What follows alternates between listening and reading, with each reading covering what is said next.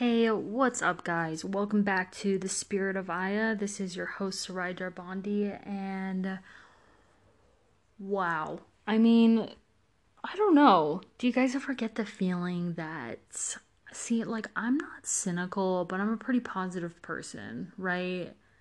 But every time I'm scrolling through my Facebook feed, I just start to believe more and more that our world, not our world, um, this country, there is something, there's something weird going on right now. And uh, just like, you know, I don't, I feel like, um, well, the fact that I'm afraid to talk about our political climate tells you one thing, right? So um, I just feel like there's a lot of fear happening right now. And the only way for us to overcome that fear is if we begin to take the power into our own hands and begin to exercise our our rice our, our rice. We're gonna, we're gonna eat some rice guys. I've been grain free for about a couple weeks now. But you know i just posted something on facebook that basically said like you know ayahuasca becomes legal in all 50 states can you imagine seeing that headline? Like, I mean, let's let's get really real, guys. And you know, what would that even look like? You know, what would be the constrictions around that? What would be the logistics? What would be, you know, what would qualify someone to administer this? You know, because um, it's like they have marijuana clinics. So, I mean, it to me, in my eyes, it would be amazing um, if they ran um, ayahuasca. I know this is to sound really fucking crazy, uh, but they ran ayahuasca like they ran methadone clinics.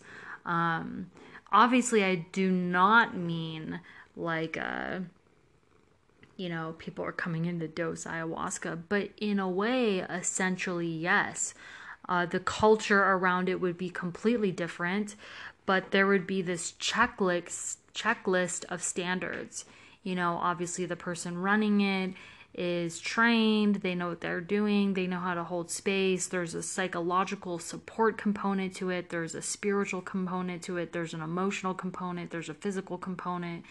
And basically, um, you know, there's there's a doctor involved, there's maybe um, a therapist involved, there's um, a Native American or shamanistic person involved.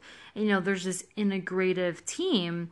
Um, but the only thing I can really see happening is like, you know, insurance is going to get involved, and, um, you know, then that becomes really, you know, complicated. Um, but it's kind of like, how do we work a system within a system, right?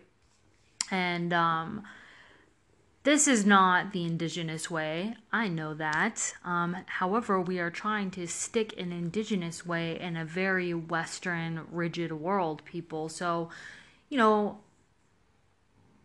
what is it? Um, you know, if we talk about the word integration, okay.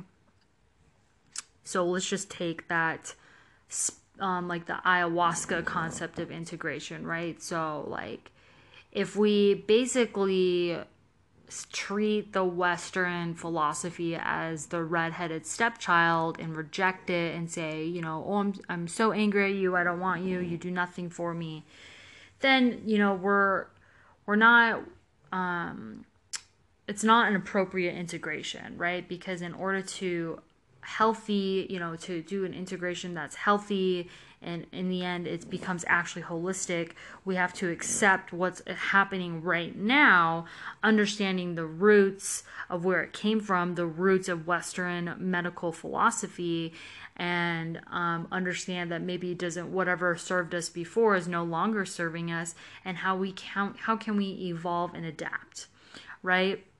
So, how can we come together as solution focused practitioners, medical doctors, um, spiritually focused people? Because, and when I say spirituality, this we're not talking about religion. Everyone is spiritual because um, in essence, we all have a spirit of us. You know, that's what makes us authentic. That's what gives us a soul. That's what makes me, me. That's what makes you, you. That's what I mean when I talk about spirituality. And, um, So, you know, like it it really gets me thinking about like how are we going to shift consciousness um well, I mean and and this seems to be my calling unfortunately like and i really thought about it today um with with all with everything that's going on. I'm like you know how do we begin to make ayahuasca legal? What the fuck are the steps? Like you know marijuana became legal. Mdma is being heavily researched for for therapeutic reasons. What's the deal man? Like why is everyone so afraid to touch ayahuasca? And and I know why because it's really intense, but we can't continue to live in fear around this medicine because what it does, you know. I know I can't. And today I had a conversation with my friend during lunch where she had mentioned that she was in a room of therapists on this training where this doctor was talking about integrative medicine, gut and brain health, and he talked about ayahuasca and ibogaine. And so now I'm starting to see that I think other people are beginning to talk about this and um, I'm going to continue to talk about it, you know, and I and I'm ready to take it to the next level. I'm like I want to get I want to get involved in this. I want to be the person on the fucking corner signing signatures for this shit. I would get sleep deprived to get signatures for ayahuasca to be on the ballot. You know, that's that's what I would do. And um, if we can understand that this medicine can make us more intelligent beings, you know, I know a lot on here I talk about just um, resolving trauma. But if we begin to understand that this medicine can actually help us think more intelligently, respond differently, come up with newer and greater ideas for the evolution of our humankind, then then we're really on to fucking something because there's something inside of me lately telling us it's like we're better than this. Like I mean, has anyone thought about that lately? Like you look around and you're like, what the fuck is going on. And it's not even like a judgment, right? It's like, I think we're ready to fucking level up. Like, there's something off. Like, it's like, um, stinky fish or something. And I don't know, guys.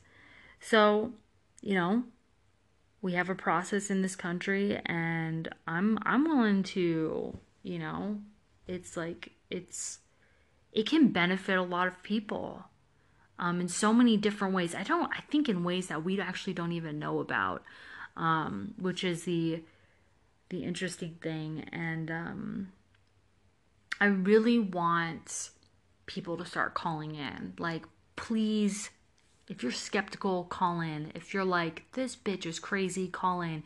If you want to add something, call in because I feel like this is you know, ayahuasca is no longer a conversation for the shamans and the mystics.